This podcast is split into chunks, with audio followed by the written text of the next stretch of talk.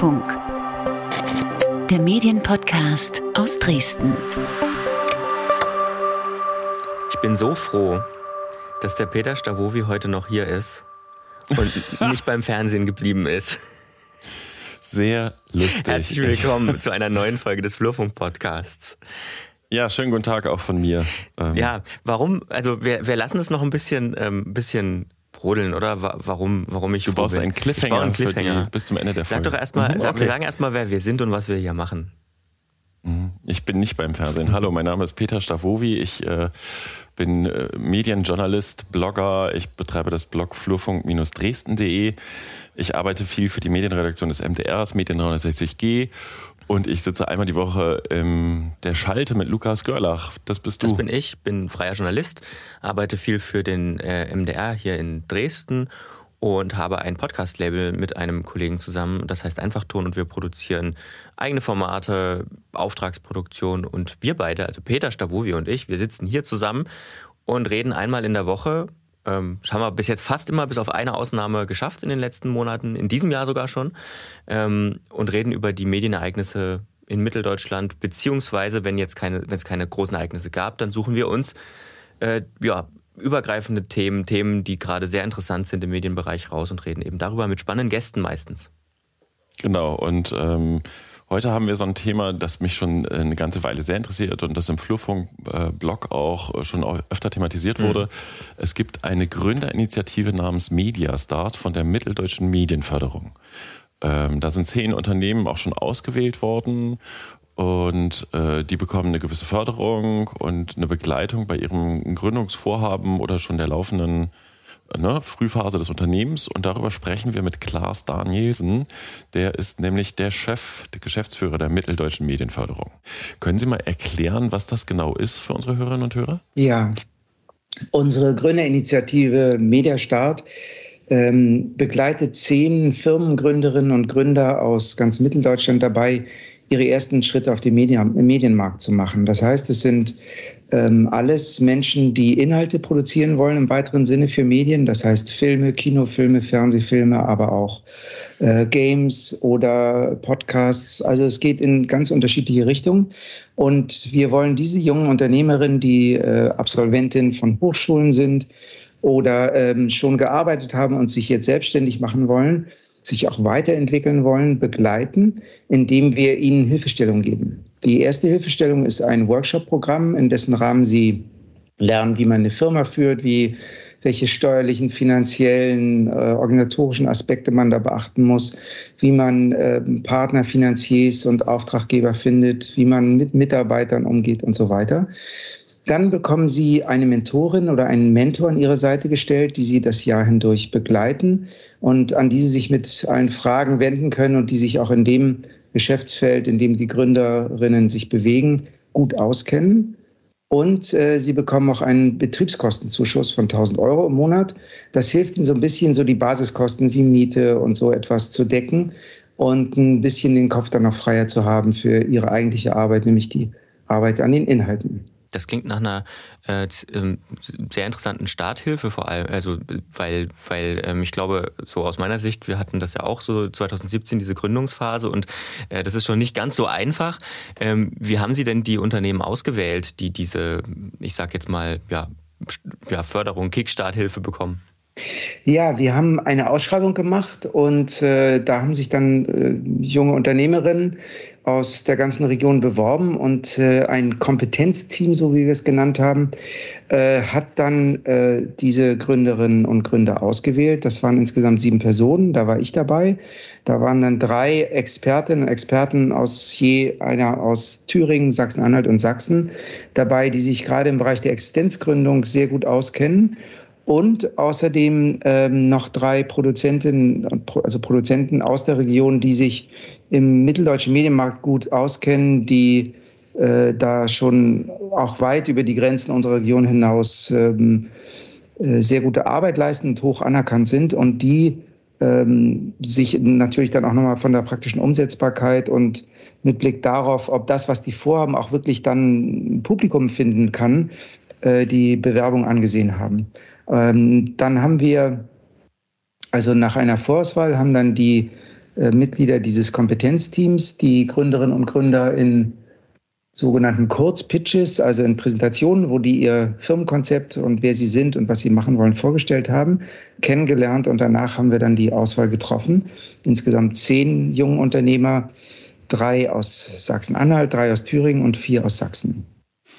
Und gab es diese, also waren das, sind das jetzt wirklich komplett Neugründungen, die neu gegründet worden sind zum, was weiß ich, Start des Programms oder, oder waren das auch schon zum Teil bestehende Firmen? Das ähm, ist unterschiedlich. Es sind zum Teil, äh, also die Anforderung war, dass sie auf alle Fälle jetzt dann ihre Firma gründen müssen. Einige ähm, sind auch schon unterwegs gewesen. Das heißt, man konnte maximal vor drei Jahren die Firma gegründet haben. Und einige sind jetzt in der Gründungsphase und ähm, legen jetzt richtig los. Das ist also eine Mischung.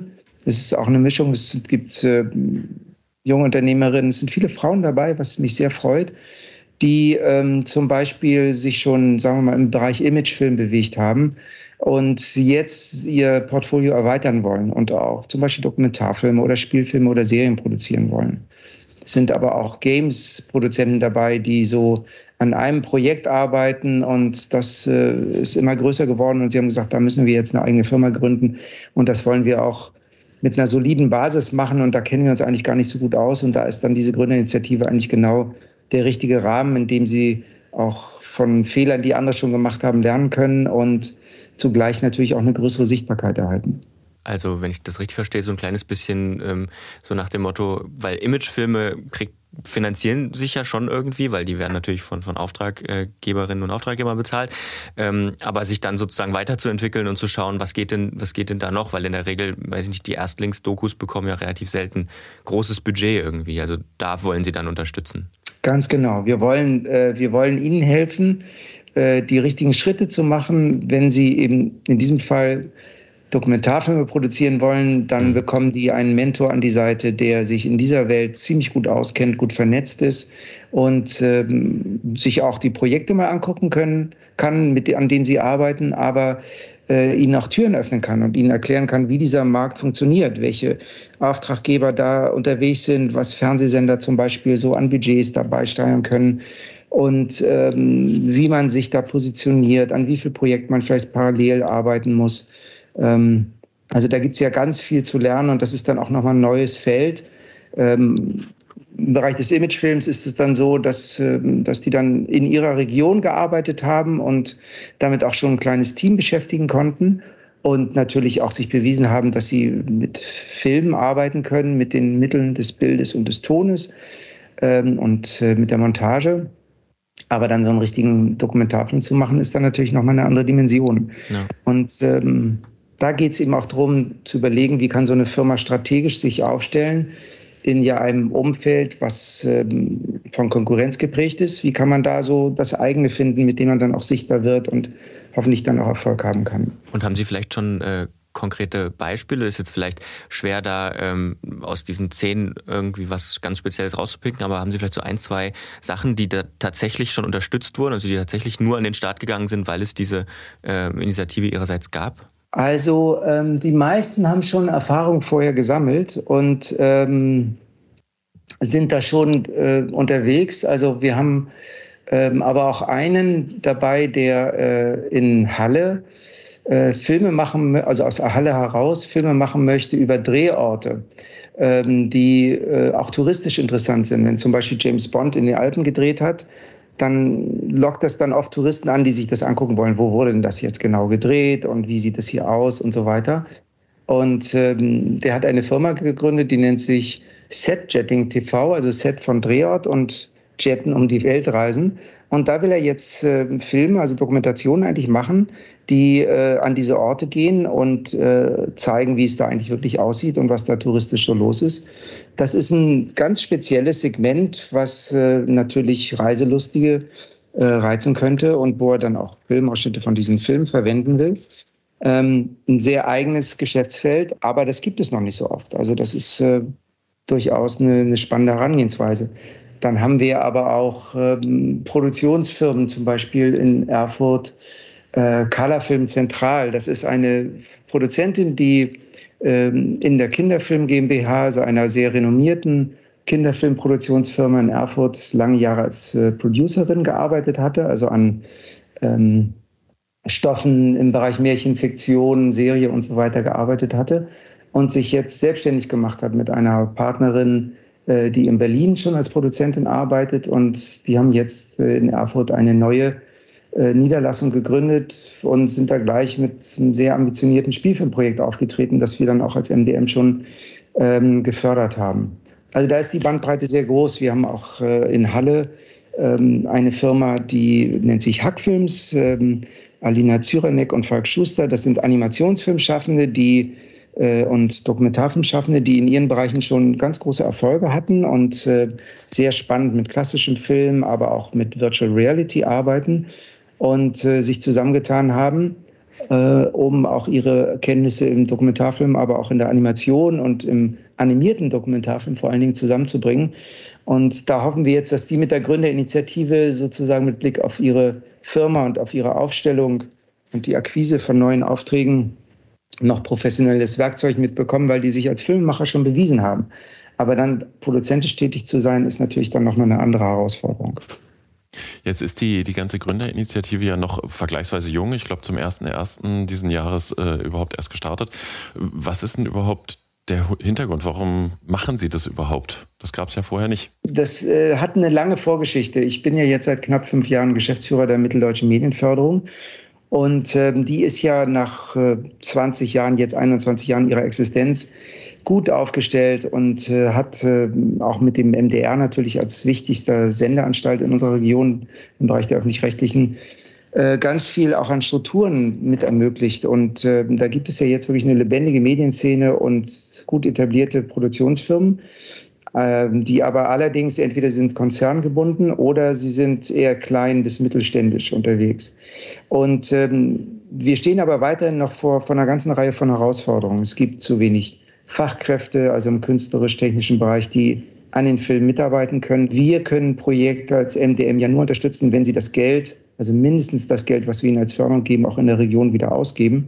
Das ist der sogenannte Regionaleffekt. Und ähm, Da ist die, die Produktionstätigkeit, sagen wir mal, immer noch ein bisschen zu bescheiden, um auch Fachkräften eine echte Existenz hier in der Region zu ermöglichen. Zugleich beobachten wir, dass es wenig Neugründungen in den letzten Jahren gab ähm, und dass zugleich ganz viele Absolventinnen und Absolventen von Studiengängen ähm, abgewandert sind. Also im Bereich des Game Development, also der Spieleentwicklung, sind die Zahlen wirklich schockierend. Das waren bis zu neunzig Prozent der Absolventinnen und Absolventen, die an verschiedenen Studiengängen in der Region studiert haben und die eigentlich alle weggehen, weil sie nicht die Anreize hatten, hier zu bleiben. Und ähm, das ist dann natürlich auch ein, ein Brain Drain, also ein echter Verlust an Potenzial. Zugleich haben wir in unserer Region ja keine Filmhochschule, wie es hier, sie aber in München, Berlin, Ludwigsburg, äh, Köln und Hamburg gibt. Ähm, aus solchen Filmhochschulen kommen jedes Jahr eigentlich fast schon zu Teams äh, verbundene Gruppen von Regisseuren, Produzenten, ähm, Autorinnen, Kameraleuten und so weiter heraus, die dann sich zusammentun und oft dann auch neue Firmen gründen, die auch mit einem neuen Blick frisch und innovativ in den Markt kommen. Und diese permanente Verjüngung des Medienmarktes, die gibt es bei uns in der Region nicht, weil es so eine Art von Filmhochschulen nicht gibt. Ich plädiere auch gar nicht dafür, jetzt noch eine Filmhochschule in Deutschland zu gründen. Da haben wir wirklich genug. Aber wir wollen Anreize setzen, dass Absolventinnen solcher Filmhochschulen entweder zurückkommen, wenn sie von hier kommen, oder eben auch hierher ziehen. Und das beobachten wir jetzt auch langsam, dass das passiert. Und wir wollen eben auch Absolventinnen anderer Studiengänge, denn im Medienbereich gibt es ja doch eine ganze Reihe von Studiengängen und auch sehr guten Studiengängen in der Region. Denen wollen wir wirklich zeigen, ihr seid hier willkommen, bleibt in unserer Region. Wir helfen euch eben jetzt auch bei der Firmengründung, aber dann natürlich auch mit euren Projekten, wenn sie in das Portfolio der M D M reinpassen. Und wir vernetzen euch auch mit den Akteuren hier. Und damit wollen wir perspektivisch wirklich eine höhere, aktivere Produktionstätigkeit in der Region bewirken und die Region, also die Medienregion und den Medienstandort stärken. Auch gerade im Bereich der innovativen neuen Medien, wie bereits benannt, Games, aber eben auch Virtual Reality, Augmented Reality, X R und so weiter.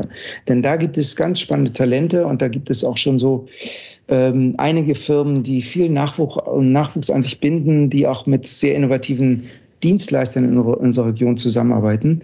Genauso wie es im Animationsbereich ganz spannende äh, Talente gibt. Und da, glaube ich, können wir alle noch gemeinsam mehr dafür tun, dass wir die hier in der Region halten und, und die Region stärken. Das ist ja nicht Selbstzweck. Das ist einerseits wichtig, weil es die Aufgabe der M D M ja auch ist, die, die Medienwirtschaft zu stärken, Beschäftigung zu schaffen und, ähm, und Firmen hier in der Region eine Perspektive zu bieten. Aber ähm, genauso sind wir ja auch beauftragt, ähm, künstlerisch, erzählerisch starke Filme ähm, mit zu unterstützen.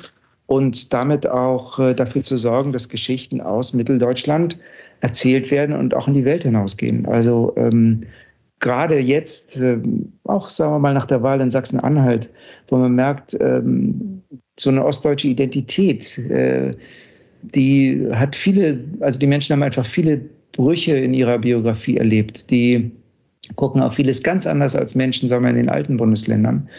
Und äh, davon zu erzählen und diese Lebenswirklichkeit auch zu spiegeln und damit natürlich auch das Verständnis äh, füreinander zu befördern und auch Menschen die Möglichkeit zu geben, sich zu artikulieren, das halte ich für extrem wichtig, auch für, für unsere demokratische Gesellschaft. Und ähm, da leisten wir als M D M natürlich indirekt einen großen Beitrag dazu.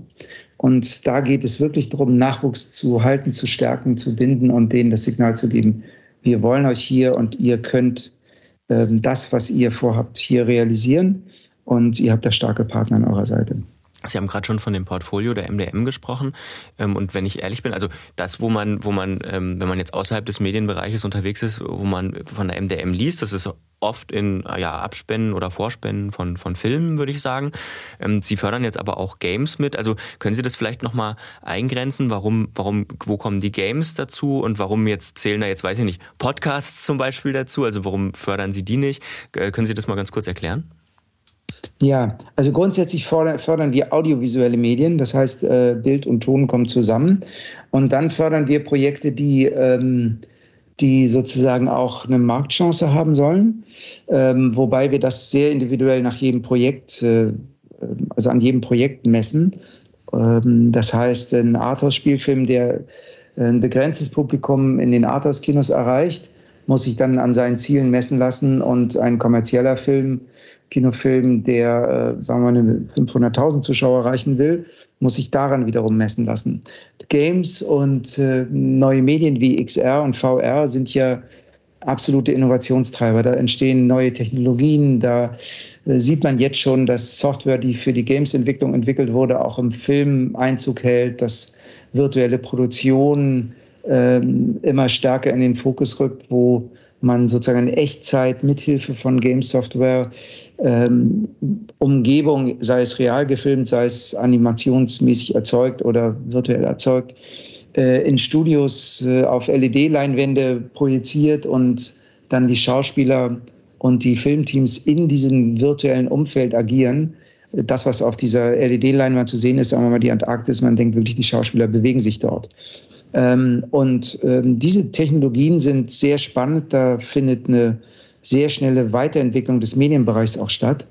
Und ähm, deswegen beackern wir als M D M eben auch diese Randbereiche dessen, was Film ist, äh, und gucken immer drauf, ähm, wofür gibt es dann auch ein Publikum. Ähm, die Games-Branche ist sehr speziell und da gibt es ja auch natürlich, äh, da wird ja viel mehr Geld als im Filmbereich umgesetzt. Und äh, da unterstützen wir auch nicht die großen Unternehmen, die da, ähm, die auch erstens nicht in unserer Region sitzen, die auch andererseits äh, so eine Förderung gar nicht brauchen und gar nicht wollen.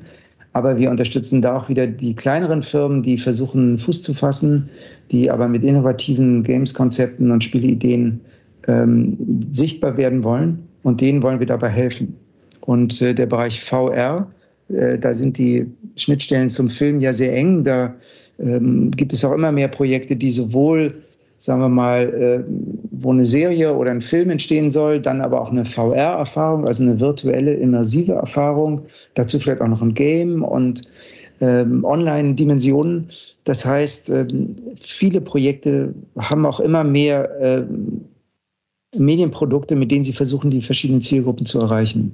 Und äh, da versuchen wir natürlich auch, die Produzentinnen und Produzenten und die Kreativen und Fachkräfte in dem Bereich zu stärken. Das ist mega spannend. Ich, zum Abschluss würde mich nochmal so, so interessieren, ähm, äh, die Filmbranche, ne, die, die, äh, ihre, ihre Institution ist ja auch gegründet worden, quasi ex, explizit diese Branche nach vorne zu bringen. Ähm, wie ist denn Ihre Perspektive darauf, wie sich das entwickeln wird? Haben wir in zehn Jahren immer noch eine, eine große Produzentenlandschaft oder ver, ver, verwebt sich das mit dieser ganzen Games-Branche? Oder wie blicken Sie da drauf? Ich habe jetzt keine Kristallkugel, wo ich die Zukunft genau ablesen könnte. Aber ähm, ich denke, es, äh, man sieht schon ganz klare Tendenzen. Ähm, was seit einigen Jahren äh, eine sehr wichtige und wachsende Rolle spielt, sind die Streaming-Plattformen, äh, die auch inzwischen, auch durch die europäischen Regularien, dreißig Prozent ihrer Inhalte auch aus Europa zu beziehen. Und jetzt diskutiert man auch über Investitionsverpflichtungen. Ähm, die kommen mit sehr viel Geld auf den Markt, dass sie vor allen Dingen in High-End-Serien, aber auch in Spielfilme investieren. Und dadurch ist ein wahrer Produktionsboom auch ausgebrochen, der zwar durch die Corona-Pandemie etwas gebremst war, weil einfach das Filmen, das Produzieren sehr kompliziert geworden ist. Aber nichtsdestotrotz herrscht zum Beispiel in Berlin absolute Vollbeschäftigung.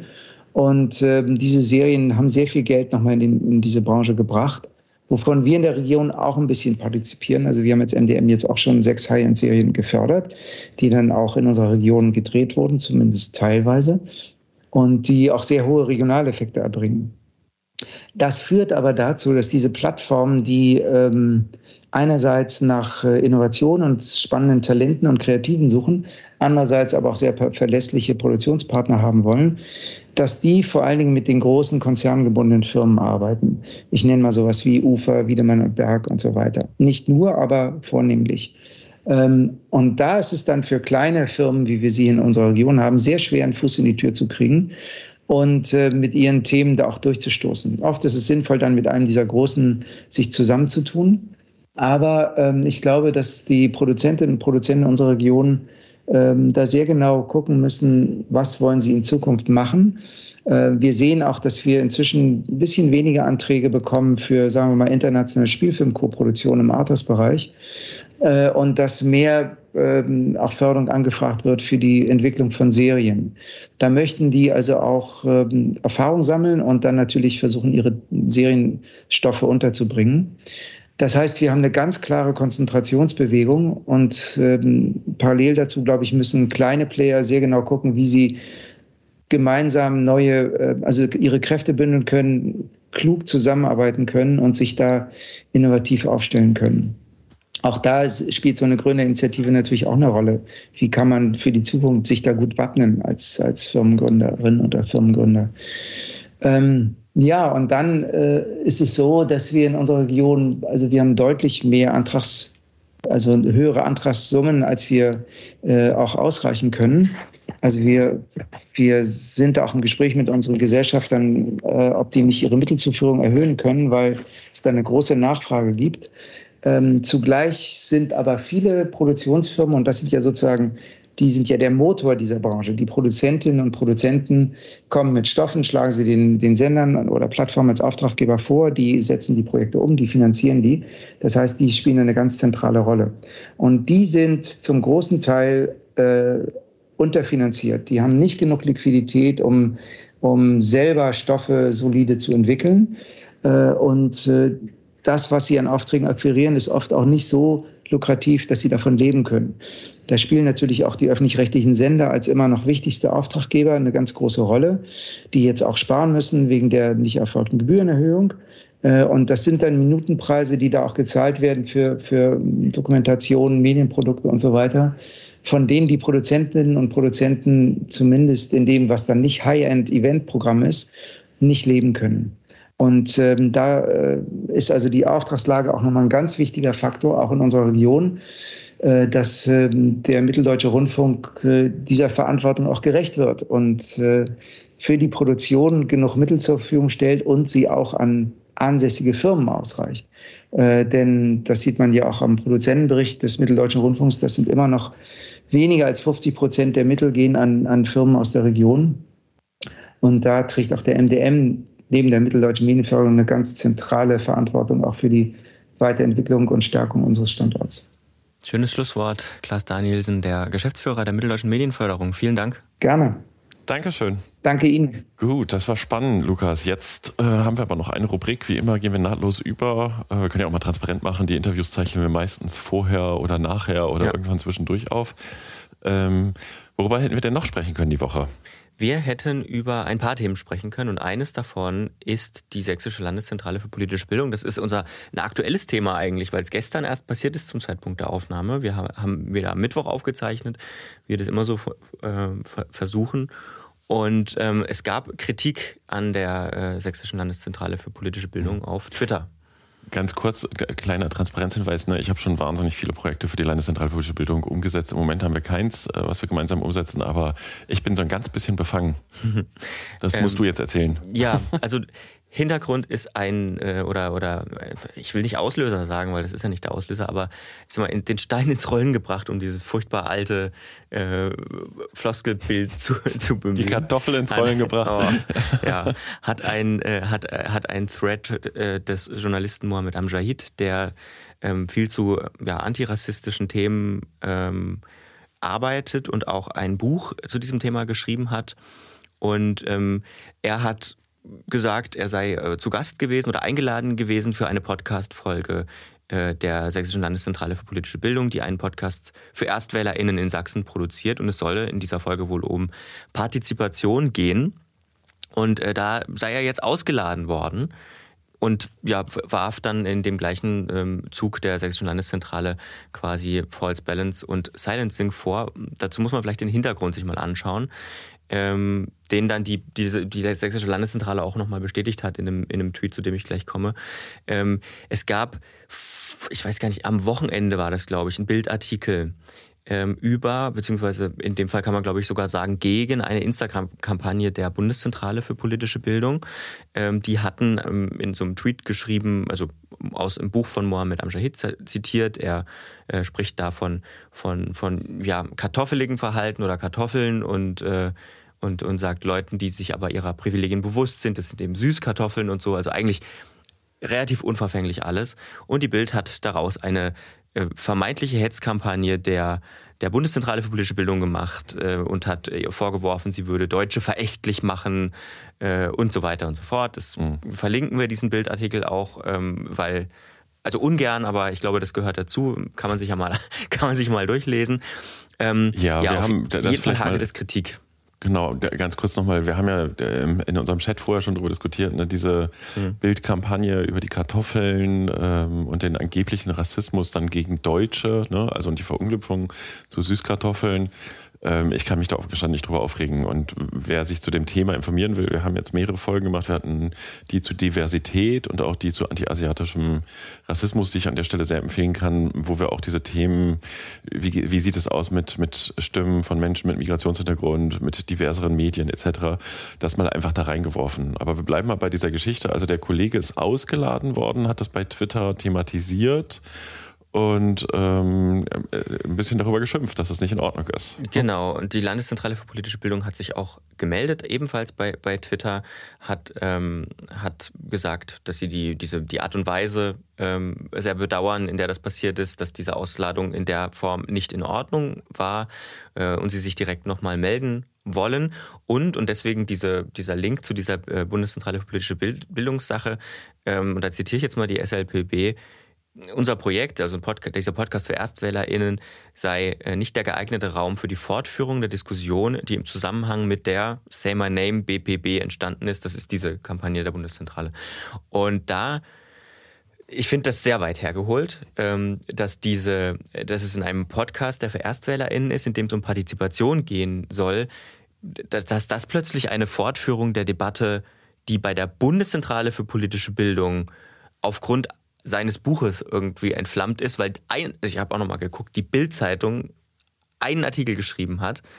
Ne, es war ja nicht mal so, dass das jetzt irgendwie in Anführungsstrichen Shitstorm, deswegen habe ich dieses Wort jetzt auch nicht ver, ver, verwendet. Es ist einfach ein Artikel der Bild-Zeitung, ähm, wo du schon sagst, warum nimmt man das noch ernst? Aber da haben wir jetzt auch festgestellt, offenbar nimmt man das noch sehr ernst. Irgendwie ist ja, da noch was ist, dran. Also, ne, wir spekulieren ja jetzt gerade darüber, was zu der Entscheidungsfindung geführt hat. Tatsächlich, wenn man sagt, man macht einen Podcast über für Erstwähler, kann man ja die Debatte auch rauslassen, mhm. ne, theoretisch und in der Podcast-Folge. Also insofern Natürlich. ist die Entscheidung gerade an der Stelle ähm, schwer nachzuvollziehen, was auch immer für Gründe dahinter sind. Ich bin da sehr vorsichtig, weil das ja jetzt, wir haben die Ne, Klassiker, das ist ein Framing, ähm, äh, der Kollege setzt das so, er sei ausgeladen deswegen, die S L P B bestimmt, bestätigt das indirekt oder direkt eigentlich auch in dem Tweet. Ich weiß nicht, was da im Hintergrund auf, noch gelaufen ist ja. oder was der Grund dafür ist, ist auf jeden Fall sehr ungeschickt. Wir, wir, wir wollten es ja mal abbilden, weil es äh, schon eigentlich auch eine, eine, eine Geschichte ist, glaube ich, die auch mhm. gut zeigt, wie so, wie so Sachen funktionieren. Ähm, mhm. und, du hast ähm, es mir geschickt mit so viel zum Thema Cancel Culture. Ja, genau. Exakt, exakt. Cancel Culture ähm, setze ich mal auf unsere Themenliste. Das müssen wir machen und ähm, also vielleicht nur noch, um dann, dann weiterzugehen, man hat sich jetzt auch, auch auf Twitter darin, ähm, die S L P B hat, hat Mohammed Amjahid dann eingeladen, ähm, im Herbst nach Sachsen zu kommen und auf offener Bühne über diese Themen zu diskutieren. Und er hat auch gesagt, dass äh, er das, wenn die Rahmenbedingungen passen, auch gerne machen würde. Also man mhm. hat sich dann auf Twitter geeinigt.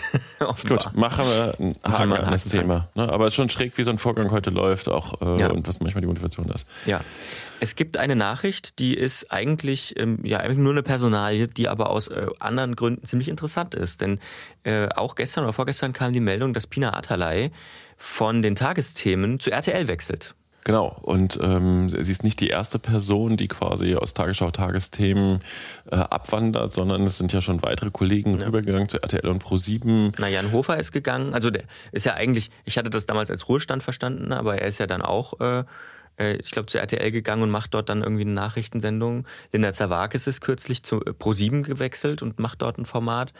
Also geht, mhm. geht der aktuellen A R D-Redaktion langsam das Personal aus? Ja, ich hatte, hatte ähm, dazu nicht so viel gelesen, aber schon so ein paar Sachen. Ne? Es geht halt natürlich am Ende auch immer äh, darum, wie sich die Personen dann weiterentwickeln können, ne? Oder wie auch Nachwuchsförderung betrieben wird. Also äh, wenn man so quer liest, als Tagesschausprecher sind keine Reichtümer zu erwarten, hat zum Beispiel äh, mhm. R N D Redaktionsnetzwerk Deutschland geschrieben. Äh, und du kriegst halt ja ein recht kleines Honorar pro Sendung, sag ich mal, zweihundertsechzig Euro oder so, was ich wirklich mager finde, wenn ich ehrlich bin. Und ähm, dann kannst du dich da kaum entfalten. Gerade bei der Tagesschau, Kreativität ist da gar nicht gefragt. Und dann hast du irgendwelche Stars ein bisschen in der zweiten, dritten Reihe. Und jetzt kommen halt die Privatsender um die Ecke, R T L und ProSieben, und kaufen die Leute weg. Mhm. Und äh, das ist eigentlich auch nochmal total spannend. Warum machen R T L und ProSieben das? Ne, was, das was sind die Hintergründe dazu? Das ist eine sehr interessante Frage, ja. Und ähm, da kann ich dir erzählen, wir hatten ja bei, bei Medien drei sechzig G uns befasst mit dem, was macht, was, wie wird Erfolg im Fernsehen bewertet und gemessen. Und da sagte eine Fernsehforscherin äh, in unserem Videoausspiel, ja, ne, die großen Stärken von, von Live-Fernsehen heute, also von dem ähm, linearen Fernsehen, das ne, zu festen Uhrzeiten feste Sachen sendet, anders als eben im Gegenzug des Fernsehen on Demand, also Mediatheken et cetera, sind die großen Stärken eben tatsächlich Nachrichtenlage mhm. und Live-Berichterstattung und große Unterhaltungsshows im Zweifel noch. So, und die Nachrichtenlage scheint offensichtlich das zu sein, worauf R T L und ProSieben im, ähm, im Jahr der Bundestagswahlen setzen. Ne? Also ProSieben hat ja auch schon Annalena Baerbock zum Beispiel im Interview gehabt und äh, ich glaube Laschet inzwischen auch und ähm, es ist die hat noch so eine Art in Anführungsstrichen Elefantenrunde, oder? War das ne? nicht so? Trial so, ist ja das, ja. Das, das, das Zauberwort, weil jetzt die Grünen ja auch so gute Chancen haben. Also ähm, die gehen da gerade sehr, sehr offensiv rein, auch eben um ihre Marken zu stärken. Und gerade über R T L, das ähm, müsste ich nochmal raussuchen, äh, gab es ja jüngst im Freitag einen sehr langen Riemen über den Niedergang von Gruner und Jahr, die ja äh, indirekt, ne, also die gehören ja alle zusammen im weitesten Sinne über die Bertelsmann-Geschichte und der große Zeitschriftenverlag Gruner und Jahr wird ja quasi R T L jetzt untergeordnet. Und äh, da ist auf jeden Fall die Strategie dahinter, R T L zur Premium-Marke auszubauen im Privatmarkt, was ich sehr, sehr spannend finde, was auch tatsächlich rein demokratietheoretisch sehr, sehr gut ist, dass es äh, ein privates Gegengewicht gibt, ein großes, starkes oder mehrere zu den Öffentlich-Rechtlichen. Insofern ist das eine sehr begrüßenswerte Entwicklung. Nachdem man sich, wie ich finde, lange rausgehalten hat, zumindest was Fernsehen angeht, aus, aus ich sag mal, in der Breite ernstzunehmenden Inhalten. Ja, oder man muss halt ja sich finanzieren, dann braucht man Werbung, da braucht man Massenunterhaltung. Ich meine, hast du diese Debatte verfolgt über Sat eins und dieses äh, plötzlich arm oder wie dieses Format hieß? Äh, ja, wo der, ja, ja, mit, mit Icke Hüftgold, ne, wo der plötzlich zum Whistleblower wurde, wo ich gedacht habe, okay, ja, genau. Schlagerstars werden ja, ja. zum Whistleblower. Ja, aber spannend, ne? Also da ist halt ja auch ein Niedergang zu betrachten, ähm, was dieses schreckliche Trash-T V betrifft. Ähm. Auf der anderen Seite, ganz kurz, auf der anderen Seite, um jetzt mal, ich habe, das, das scheint sich, das, dafür wird trotzdem offenbar immer einen Platz haben. Ich habe irgendwie vor, vorletzte Woche oder so habe ich Twitch eingeschaltet. Für alle, die das nicht kennen, das ist eine Streaming-Plattform, ähm, wo die ganzen Leute unter fünfundzwanzig sind oder sagen wir mal unter zwanzig. Also eigentlich bin ich schon wieder zu alt dafür. Ähm, und, und schauen viel, viel Game-Streams und so ein Zeug und machen aber auch Zeug. Und da gibt's den Knossi, den kennt man vielleicht vom Böhmermann. Das ist so ein Glücksspiel-Streamer im Prinzip. Und der hat mit Sido zusammen ein Mittelaltercamp gemacht, was nichts anderes war als Big Brother, nur im Mittelaltercamp. Also das ist nicht tot. Und ein ganzes Wochenende live gestreamt, vierundzwanzig sieben, also fast. Ich kenne, also Twitch weiß ich, was das ist, aber ich kenne ansonsten niemand von den Leuten, die du genannt hast. Aber gut. Ja, ähm, Trash-T V lebt also noch, keine Sorge. Genau, ist vielleicht noch der perfekte Übergang zum dritten Thema. Ja, sehr gut. Wir, wir müssen ja noch was vom Anfang auflösen, Peter. Du warst ja im Fernsehen, aber nicht bei, nicht bei, nicht bei Schwiegertochter gesucht. Nee, bei euch im Funkhaus war ich hier in Dresden und habe eine Schalte gemacht zur M D R aktuellen Nachrichtensendung um einundzwanzig Uhr fünfundvierzig am Mittwoch, dem zweiten Juni war es, glaube ich. Deswegen kann man sich das jetzt wahrscheinlich nicht mehr nachangucken, weil das aus genau. der Mediathek raus ist nach sieben Tagen. Ist jetzt genau weg. Aber interessant ist das Thema, über das du gesprochen hast. Ja, die Mitteldeutschen Medientage. Ähm, äh, nur noch mal einen Satz vorher, ne? Dieses, das gibt einem so einen Adrenalinkick, wenn man in diesem grünen Studio steht. Und ich habe ja echt schon einiges gemacht, aber ich bin jetzt auch echt ein bisschen raus gewesen. Ich war wirklich auf Strom, noch hinterher, noch stundenlang. ähm, die Mitteldeutschen Medientage waren am ersten und zweiten Juni in Leipzig. Äh, die Podiumsdiskussionen waren äh, teilweise komplett mit realen Personen in Leipzig, teilweise so hybride Formen, also einige zugeschaltet, einige nicht. Und äh, einzelne Podien, da war auch nur die Moderatorin auf der Bühne und ansonsten vier oder fünf Monitore. Ähm, war eine wirklich gute Veranstaltung. Ich habe mir einige Panels angeguckt im Livestream dieses Jahr, dann auch quasi umsonst. Sonst muss man ja eigentlich ein Ticket kaufen beziehungsweise sich akkreditieren, was wohl die meisten Teilnehmenden machen immer. Ähm, und da ging es wirklich um die ganze Palette. Also äh, jetzt wird ja wieder ganz heftig diskutiert der Auftrag der Öffentlich-Rechtlichen zum Beispiel. Da gab es ein Panel dazu. Ähm, aber eben auch so Sachen, darüber hatte ich dann in der, in der Schalte mit M D R aktuell gesprochen, im Auftrag eben von Medien drei sechzig G, um dann jetzt auch nochmal die Werbeklapper richtig zu schleudern, ähm, über Vertrauen äh, in die Medien, auch über Haltung von, von Medienschaffenden. Und ja, das war, glaube ich, mal wieder ganz gut, sich darüber auszutauschen. Tatsächlich lächzt die Branche aber auch wirklich echt danach, sich persönlich wieder zu treffen. Ne? Es ähm, ja. geht ja nicht nur den Medienschaffenden so, denke ich mal. Ja, apropos, wir wollten das ja demnächst mal machen, ne? Wieder irgendwie. Und uns auf die Wiese setzen. Uns auf die Wiese setzen und mal, da müssen wir uns aber wirklich mal ein bisschen mehr Zeit nehmen als äh, die, die Stunde vor der Schicht sozusagen. Ja, genau. Apropos Schicht, wir müssen mal jetzt hier zu Rande kommen. Ne? Ja. Äh, wir wollen noch richtig arbeiten, nicht nur podcasten. Ja, hat, äh, hat wieder sehr viel Spaß gemacht. Wir hören uns dann in einer Woche wieder. Wir haben sogar schon einen Gesprächspartner für nächste Woche. Also die, die, die Folge ist safe. Aufzeichnungstermin ist ausgemacht. Also es geht gut, es geht gut weiter. Wir machen das. Ne? Alles klar. Vielen Dank fürs Zuhören äh, da draußen und wie immer der Wunsch und die Bitte, wenn es Themenhinweise gibt, Anregungen, Feedback, wir sind sehr offen und so weiter. Und man findet uns auf den üblichen Kanälen. Und man kann uns auch unterstützen. Beim Flurfunk kann man äh, über Steady eine kleine, ja, eine kleine Aufwandsentschädigung dalassen. Da würden wir uns natürlich sehr freuen. Das also wäre dann. Super. Tschüss.